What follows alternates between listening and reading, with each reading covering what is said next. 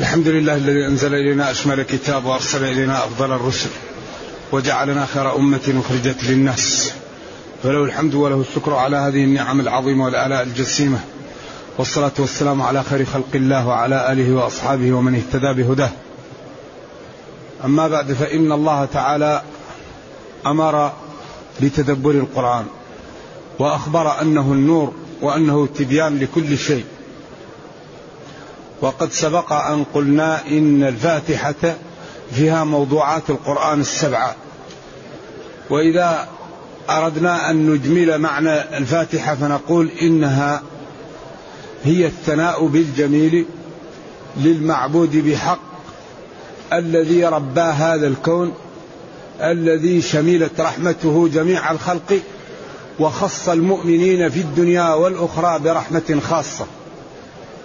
وهو جل وعلا نخصه بالعبادة بجميع أنواعها ونخصه بالاستعانة لأنه هو الذي يجب أن يعبد ويستعان به لكون عبادة الخلق كفر والاستعانة بهم ضياع للإنسان لأنه يستعين على عاجز. يوفقنا و و و ويرشدنا على الطريق التي سلكها الصالحون وقبلهم النبيون بعيد عمن عرفوا الحق وتركوا العمل به فغضب الله عليهم ومن عملوا على جهل فضلوا عن الطريق المستقيم. إذا هذا ملخص. إذا وهذه الفاتحة إذا تأملناها وقرأنا فيها نجد فيها من العلوم ومن الأمور الشيء الكثير ولذلك هي الواقية وهي الفاتحة وهي الشفاء وهي السبع المثاني وهي التي أكرمنا الله بأن أوجبها علينا في الصلاة وكان في آخرها أن يقول العبد آمين لأنها دعاء. اهدنا الصراط المستقيم صراط الذين فنقول آمين. اللهم استجب دعاءنا. فلذلك شرع أن يقول المأموم إذا قال الإمام ولا الضالين يقول المأمون يعني اللهم أجب آمين. فهي الحقيقة النور والبركة وينبغي أن نعطي وقتا لديننا. لأنه بدون إعطاء وقت لا نفهم الدين. وأهم شيء في الدنيا الوقت. لا يوجد شيء مثل الوقت. الوقت هو الذي تقول فيه لا إله إلا الله. تقرأ قل هو الله أحد. تقول سبحان الله وبحمده. تصلي. من صلى ركعتين لا يحدث فيهما نفسه غفر له. الوقت هو الذي به تنجب الأطفال. ما يمكن تنجب ولد في, يوم ولا ليلة. الوقت هو الذي تأتي, تأتي به ب ب يعني إذا كان عندك زراعة الوقت حتى تجنيها. الوقت هو الذي تأتي به بالمال. فأهم شيء الوقت لذلك لا بد أن نعطي وقتا لديننا. لا بد أن نعطي وقت. لأن الذي لا يفهم هذا الدين إذا أراد أن يعمل يعمل خطأ. العبادة لا تقبل إلا إذا كانت على المواصفات التي شرعها الرب. الصلاة إذا لم تكن على الطريقة التي قالها الرسول صلوا كما رأيتموني.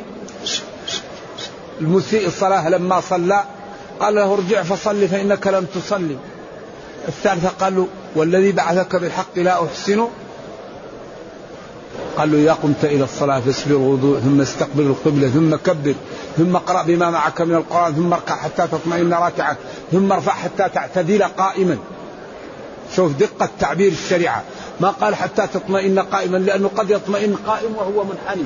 قال حتى تعتدل قائما في البخاري. ثم اركع حتى اسجد حتى تطمئن ساجدا. ثم ارفع حتى تطمئن جالسا. ثم افعل ذلك في صلاتك. العبادة لا تقبل إلا إذا كانت على المواصفات التي شرعها الله. إذا إذا لم ندرس كيف نعرف نصلي؟ كيف نعرف نصوم؟ كيف نعرف كيف نزكي؟ كيف نعرف كيف نحج؟ كيف نعامل أولادنا وأزواجنا وإخواننا وآبائنا؟ إذا لا بد أن نعطيها وقتا. لأن العبادة لا تقبل إلا إذا كانت على المواصفات التي شرعها الله بها. من عمل عملا ليس عليه أمرنا فهو رد إذا يجب علينا أن نعطي وقتا للدين وأن لا يكون المال والولد مقدما على الدين. إنما أموالكم وأولادكم والله عنده أي ما تجدون من المتع في المال والولد أعظم منه ما عند الله من الأجر. لو اتقينا الله في المال والولد. إذا لا بد من إعطاء الوقت. فبشر عبادي الذين يستمعون. لا بد من الاستماع. بما كنتم تعلمون الكتاب وبما كنتم تدرسون. لا بد من الدراسة. لا بد من الاستماع. لا بد من الدراسة. لا بد من الوقت.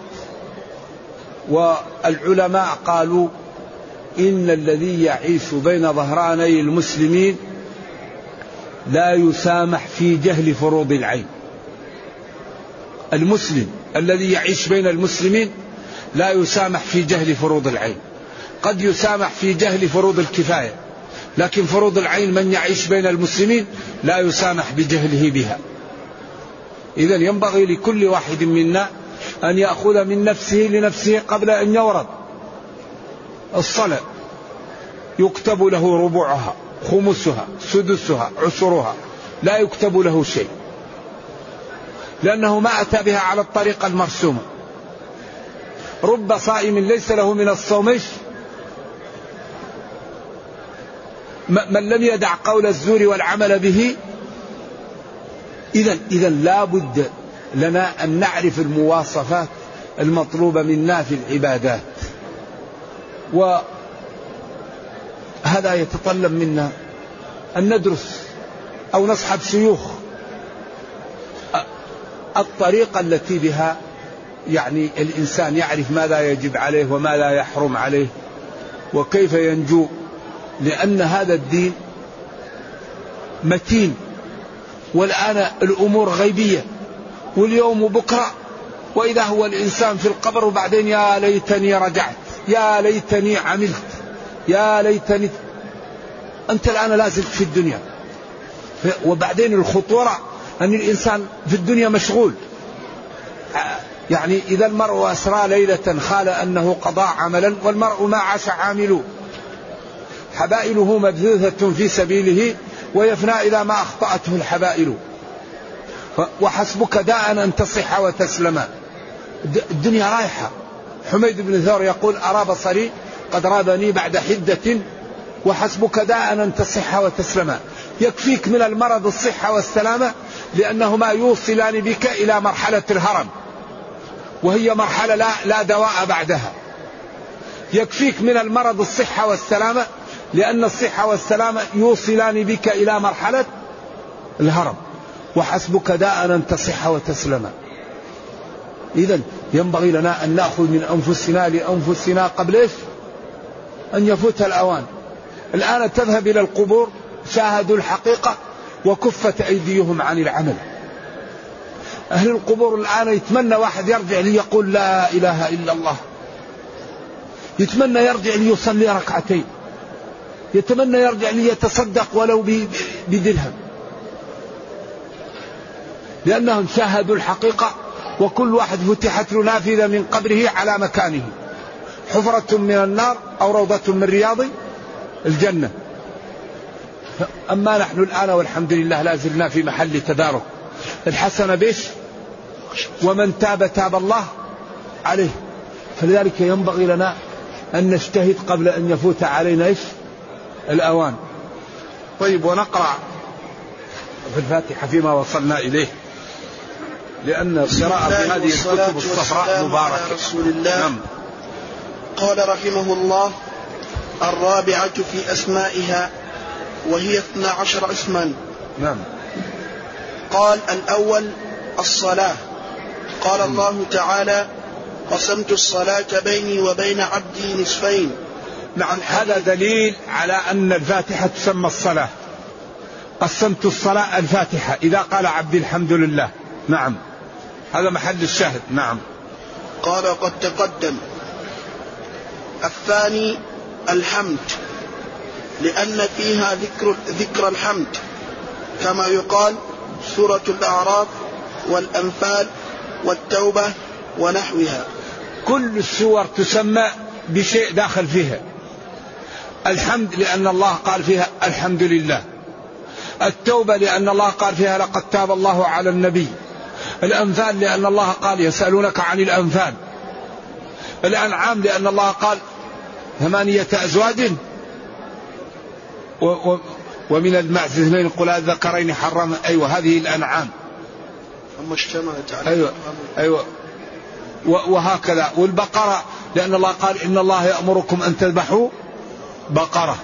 وهكذا. كل سورة تسمى. وقد تكون لبعض السور أسماء عديدة. كما ذكر للفاتحة. نعم. قال الثالث فاتحة الكتاب من غير خلاف بين العلماء وسميت بذلك لأنه تفتح تفتح قراءة القرآن بها لفظا وتفتح بها الكتابة في المصحف خطا وتفتح بها الصلوات. فاتحة الكتاب لأن الفاتحة هو ما يبتدأ به يفتح به. فهي تقرأ أول شيء في الصلاة وهي اللي تقرأ أول شيء في, في قراءة القرآن وهي اللي تكتب في المصاحف. نعم. ولذلك التحقيق أن ترتيب القرآن توقيفي وإن أباه جلة من العلماء. أما ترتيب الآيات في السور فهذا لا خلاف فيه.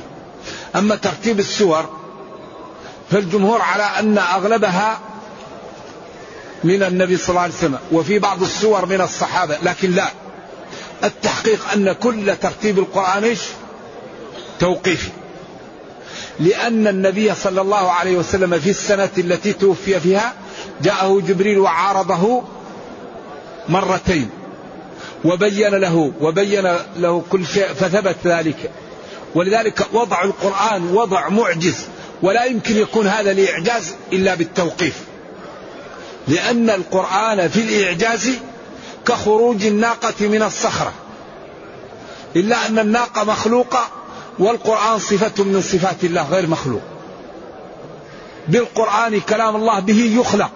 إنما أمرنا لشيء إذا أردناه أن نقول له كن فيكون بكلام الله يخلق. ذلك هو صفة من صفات الله وهو معجزة قائمة إلى قيام الساعة. ولذلك قال فإن لم تفعلوا في الماضي ولم تفعلوا في المستقبل فهناك الخطر ماثل وقد أوعد المكذب به النار فاتقوا النار. لذلك الإسلام لا يقاوم. هذا هذا هذا الدين لا يمكن أن يقاوم، رجل أمي لا يقرأ ولا يكتب ويأتي بكتاب ويقول هذا من عند الله تبيان لكل شيء.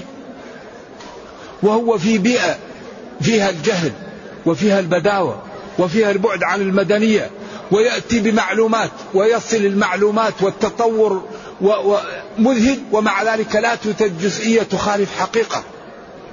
وكل ما اكتشفوا شيء نبحث عن المصحف ونقول هذا موجود في كتابنا. قادرين على أن نسوي بنانه؟ قال هذا في القرآن. نحن خلقناهم وشددنا أسرهم قالوا هذا في القرآن. الرحمن علم القرآن خلق الإنسان علمه البيان. يعني وفي أنفسكم ما يقاوم هذا الدين أبدا. بس نحن نائمون. متى نستيقظ ونأخذ الكتاب بقوة ونفهمه ونعطيه الوقت ونظهر للناس جمال هذا الدين في حياتنا؟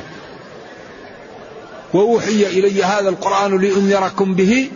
ومن بلغ. ومن بلغ. أولم يكفيهم أنا أنزلنا عليك الكتاب يتلى عليهم؟ أبعد الكتاب يحتاجون إلى شيء؟ فأجره حتى يسمع كلام الله. ثم أبلغه مأمنا فهذا الكتاب كتاب جاء به رجل أمي صلوات الله وسلامه عليه لا يقرأ ولا يكتب. وقال لهم أنا رسول ودليل رسالتي هذا الكلام. فإن كنتم مكذبين بي فأتوا بمثله.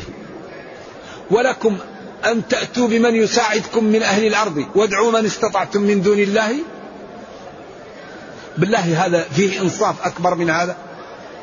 وإن كنتم في ريب مما نزلنا على عبدنا ما قال فقد كفرتم.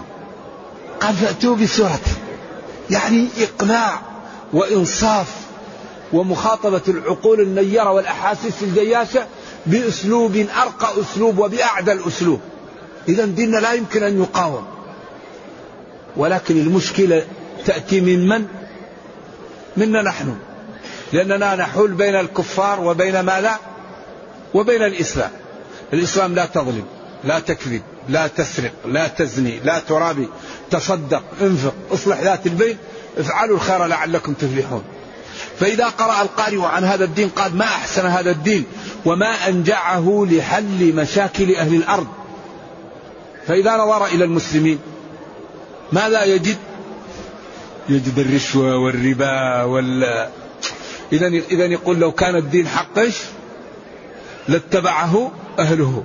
إذا قال جل وعلا ربنا لا تجعلنا فتنة للذين كفروا. أي لا تجعل عملك فينا سببا في صد غير المسلمين عن الدخول في الإسلام. وأنا أهيب بالمسلمين الذين يعيشون بين ظهراني الكفار أن لا يظلموهم وأن لا يكذبوا وأن لا يغشوا لأن هذا تشويه للإسلام ولا يجوز. المسلم لا يغش من غش فليس مني. من غشنا فليس منا. صاحب الصبرة الذي جاءها المطر ونزل عليها السماء ووضع الحب الناشف فوق أخذ صلوات الله يده في صحيح مسلم ورفعه. قال له ما هذا؟ قال أصابته السماء. قال هل لا جعلته فوق؟ من غش فليس منا. كيف المسلم يغش الكافر؟ يعني معناته أنت تريد أن تجفل وتنفر غير المسلمين من الإسلام. أما الذي يكون يسكن في, في بريطانيا ويقول اسرقوا هذه السوبر ماركات هذا دين؟ هذا مثل هذا يجعله مثل الفيران التي تعمل عليها التجارب. الذي يكون يعيش بين ظهراني الكفار ويعطوه لجوء ويعطوه عاشر ويعالجوه ويقول يجوز لكم أن تسرقوا أموال هؤلاء؟ كأنهم يقولوا يعملون شريحة انظروا إلى المسلمين. كيف أقوالهم وكيف أفعالهم. أي دين هذا؟ تأخذ ناس يحموك وأنت تسرق أموالهم. من عمل لكم معروفا إيش؟ فإن لم تستطيعوا أن تكافئوه ماذا؟ فادعوا لهم. مرة كانت عندي سفرة لإندونيسيا وكان فيها نصارى مجتهدون جدا. فكنت أقول هؤلاء النصارى الذين جاءوا لبلاد المسلمين وأكرمونا لا نكافئ لهم إلا بإنقاذهم من النار. نحن هؤلاء نكافئهم بأن ننقذهم من النار ونبين لهم جمال الدين ولا نتركهم يدخلون جهنم بعد أن أكرمونا وأتونا بالعلاج وأتونا بالمساعدات. عيب علينا نتركهم يدخلون جهنم. لا بد أن نكافئ لهم بأن نفهمهم هذا الدين وننقذهم من دخول النار. أما يكون المكافأة تسرق ماله؟ إيش بالله عليكم هذا سببه تعرفوا ماذا؟ ما هو سبب هذا؟ أحسنت الجهل. الجهل بالدين. لذلك هؤلاء الذين يكرموننا ويساعدوننا نحن نجتهد عليهم حتى ننقذهم من النار. وأحسن طريق للدعوة ما هي؟ ما هي أحسن طريق للدعوة؟ العلم القدوة. السلوك. لا يوجد شيء أنفع في الإسلام من السلوك. الصحابة رضي الله عنهم نشروا الإسلام في مدة وجيزة بالسلوك. كانوا في الليل رهبانا وكانوا في النهار فرسانا. والواحد منهم يتمنى أن يموت. وإذا فتحوا بلد قسموا الأموال على الفقراء والضعاف. ولا تفرق بين الرئيس والمرؤوس. فإذا جاءوا لبلد وفتحوا أهل البلد يدخلون في دين الله؟ أفواجا إندونيسيا. كيف دخلت الإسلام إندونيسيا هذه؟ أكبر دولة مسلمة الآن. جاءوها تجار صلحاء من الجزيرة. وفتحوا تجارة ورأوا الصدق والأمان والأدب فدخل الناس في دين الله. السلوك عجيب لذلك ينبغي لمن يعيش من المسلمين بين ظهراني الكفار يتقي الله أن يظهر سلوك الإسلام في كلامه وأقواله وفي تعامله لأن هذا أكبر مدعاة للإسلام. وينبغي أيضا أن نظهر سلوك الإسلام بين المسلمين. لكن الذي يعيش بين ظهراني غير المسلمين متحتم عليه ذلك لأنه هو واجهة وإذا فعل أي خطأ يكون إيش ينعكس على الإسلام. اقرأ يا شيخ. قال رحمه الله الرابع أم الكتاب. وفي هذا الاسم خلاف. جوزه الجمهور جوزه الجمهور وكرهه أنس والحسن وابن سيرين. قال الحسن أم الكتاب الحلال والحرام. قال الله تعالى آيات محكمات هن أم الكتاب وأخر متشابهات. ولذلك الفاتحة فيها موضوعات القرآن. وأم كل شيء ما يتقدمه يحتويه. وسميت الراية أم لأنهم يجتمعون عندها. وسميت الأم أم لأن الإنسان يجتمع فيها بدايته. نعم. وقال أنس وابن سيرين أم الكتاب اسم للو اسم اللوح المحفوظ. قال الله تعالى وإنه في أم الكتاب. الخامس أيوة ولذلك قال يمحو الله ما يشاء ويثبت. وعنده أم الكتاب. اللوح المحفوظ في فلان شقي أو سعيد. ولكن عند الملائكة إذا وصل رحمه زيده خمس سنين. وإذا عمل كذا أفعلوا له كذا. لكن في اللوح المحفوظ ما يفعل. ولذلك كان يقول يا مقلب القلوب ثبت قلوبنا على دينك. ولما نزلت ما أصاب من مصيبة في الأرض ولا في أنفسكم قالوا ففيما العمل؟ جفت رفعت الأقلام. قال اعملوا. فكل ميسر لما خلق. اعملوا. ولذلك لا يستدل واحد يقول أنا الله كتب علي. هذا يلعب. السابقة لا يعلمها إلا الله. فمنهم شقي وسعيد. خلق الموت والحياة ليبلوكم. خلق الخلق للابتلاء. لأنه ولذلك وما خلقت الجن والإنس إلا لآمرهم وأنهاهم فيعبدني من قدرت له السعادة. ليعبدون هنا. لابد نجعلها إرادة شرعية. لأنه لو خلقهم للعبادة ما كفر أحد. لكن خلقهم ليبتليهم. ليطالبهم بالعبادة فيعبده من قدر له السعادة ويعصيه من قدر عليه كما قال هناك في سورة هود فمنهم شقي وسعيد ولا يزالون مختلفين إلا من؟ ولذلك خلقهم خلقهم للرحمة وللاختلاف. لذلك كان الصحابة يخافون من السابقة. ولما كبرت سن الإمام سفيان الثوري كان يكثر البكاء. ذكر ذلك الذهبي في في ترجمته في سير أعلام النبلاء. قالوا له يا إمام أنت على خير. وما الذي يبكيك؟ قال أنا لا أخاف من ذنوبي. قالوا طيب ومما تخاف؟ قال نخاف أن يؤخذ إيماني قبل أن نموت. نخاف أن يسلب إيماني قبل أن نموت. وكان عمر يقول لحذيفة أبي الله عليك قال لك رسول الله إني منافق. يقول لا والله لا أزيدك. وكان الصحابة يخافون. وكل ما لأن السابق لا يعلمها إيش؟ وكان نبينا صلى الله عليه وسلم يقول يا مقلب القلوب ثبت قلوبنا على دينك. لأن القلب بين أصبعين من أصابع الرحمن يقلبه. نرجو الله أن يعيذنا من سلب الإيمان. وأن يتخبطنا الشيطان عند الموت. فلذلك الإنسان يخاف. يخاف ويسأل الله ويرجاه وقال الذين يأتون ما آتوا. يعبد ويصلي ويخاف أن لا يقبل منه أن يكون على شعبة من النفاق وهو لا يدري. نرجو الله السلام والعافية. نعم اقرأ. قال رحمه الله الخامس أم القرآن واختلف فيه أيضا. جوزه الجمهور وكرهه أنس وابن سيرين والأحاديث الثابتة ترد هذين القولين. روى الترمذي عن أبي هريرة رضي الله تعالى عنه قال قال رسول الله صلى الله عليه وسلم الحمد لله أم القرآن وأم الكتاب والسبع المثاني. قال هذا حديث حسن صحيح. وفي البخاري قال وسميت أم الكتاب لأنه يبتدأ بكتابتها في المصاحف ويبدأ بقراءتها في الصلاة. وقال يحيى بن يعمر بن يعمر. وقال يحيى بن يعمر أم القرى مكة وأم وأم خراسان مر وأم القرآن سورة الحمد. وقيل سميت أم القرآن لأنها أوله. ومتضمنة لجميع علومه.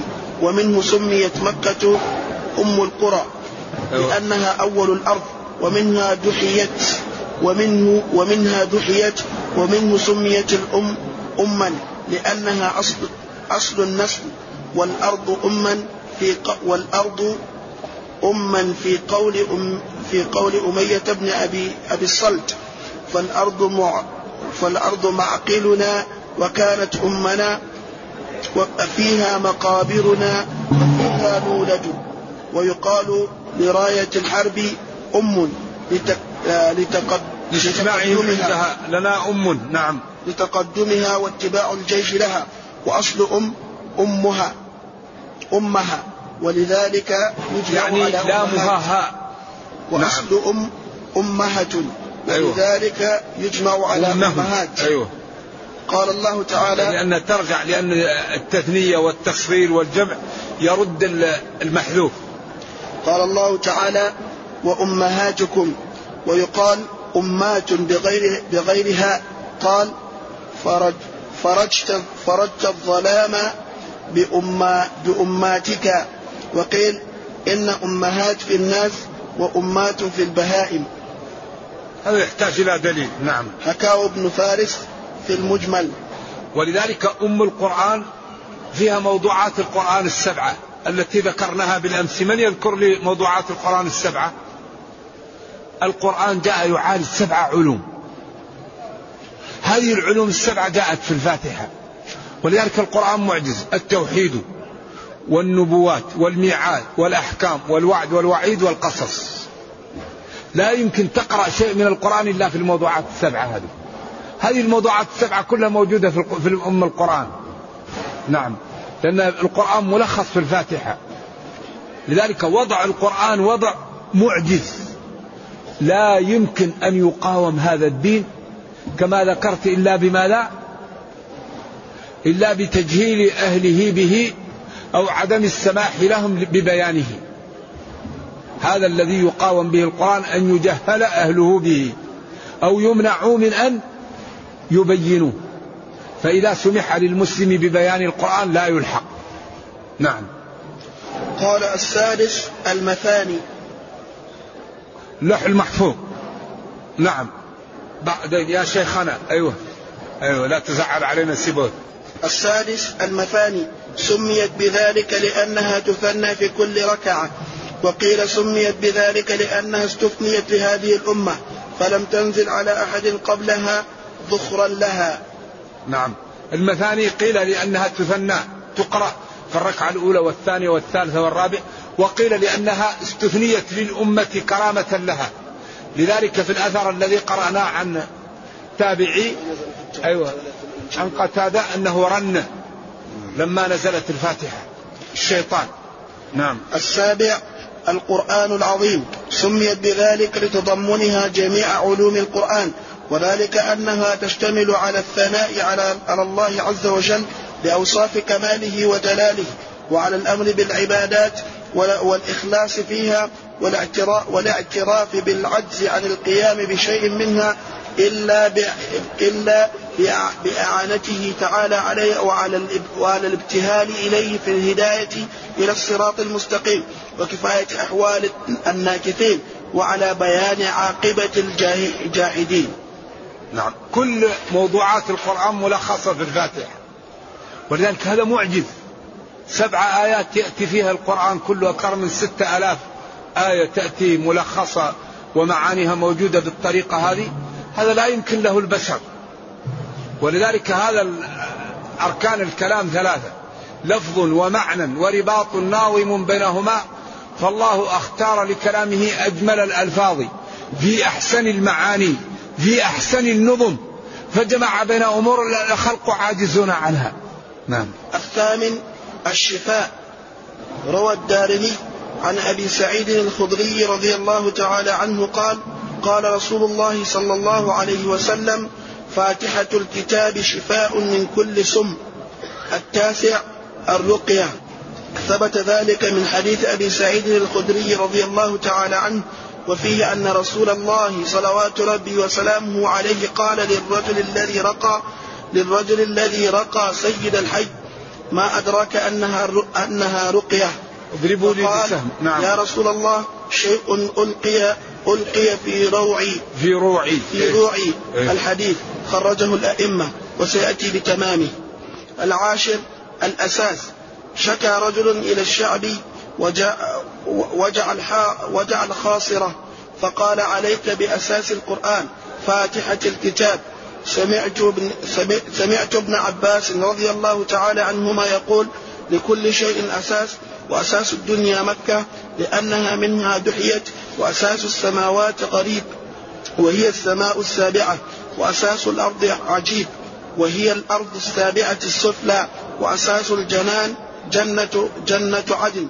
وهي سرة سرة الجنان وعليها أسست الجنة وأساس النار جهنم وهي الدرك وهي الدركة وهي الدركة السابعة السفلى وعليها أسست الدركات وأساس الخلق آدم وأساس الأنبياء نوح وأساس بني إسرائيل يعقوب وأساس وأساس الكتب القرآن. وأساس القرآن الفاتحة وأساس الفاتحة بسم الله الرحمن الرحيم. فإذا اعتللت أو اشتكيت فعليك بفاتحة بالفاتحة تشفى. إيش تخريج الحديث؟ خرجه قال اورد أورد صدره السيوطي في الدر في الدر المنثور ونسبه للثعلبي وقد ذكر ابن كثير وقد ذكر ابن كثير في البداية هذا أن في صدر الثعلبي من الغرائب الشيء الكثير. أيوه أيوه بعد أيوه الثعلبي في تفسيره عنده أشياء ما ما هو واضح هذا من الاسرائيليات. على كل حال مكة الغريب أن مكة كل الجهات سوى فيه. هي الغرب والشرق والجنوب والشمال مستوي في مكة. لذلك وضع هذا البيت في الوسط دائرة في وسط. فاللي يأتي من الغرب والمشرق والجنوب والشمال في, في مركز الدائرة اللي كل الجهات بالنسبة مستوية في هذا المكان. الحاجة وضعه هنا وقال وأذن في الناس بالحج حتى لا يكون أقرب لجهش في الوسط. نعم. الحادي عشر الوافية.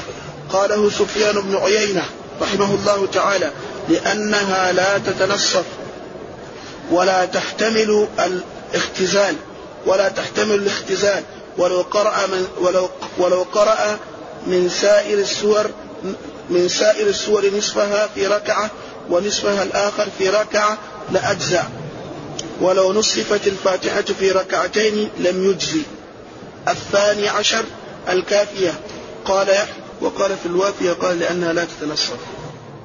يعني الفاتحة ليست كالسور الأخرى إذا قرأ جزء منها ويمكن أن يجزأ بالصلاة فيه لا بد أن تقرأ كاملة لأن النبي صلى الله عليه وسلم قال كل صلاة لا يقرأ فيها بفاتحة الكتاب فهي خداج فهي خداج أما إذا قرأ مع الفاتحة بجزء من من السورة أجزأه ذلك. نعم. الثاني عشر الكافية.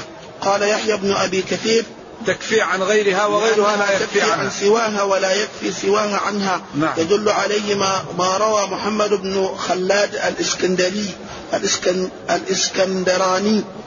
قال قال النبي صلى الله عليه وسلم أم القرآن عوض عن عوض من غيرها وليس غيرها منها عوضا. قال أخرج قال الحديث من رواية محمد بن خلاد الإسكندراني من أشهب عن أشهب بن عبد العزيز عن سفيان بن عيينة عن ابن شهاب عن محمود بن الربيع عن عبادة بن الصامت مرفوعا. وهو عند الدار قطني.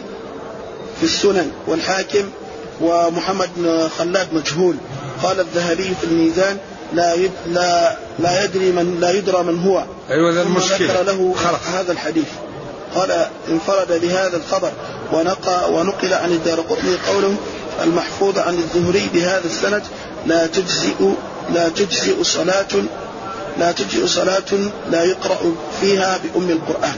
نعم هذا إذا بالطريقة هذه المجهول في مجهول إذا لا يصح. نعم.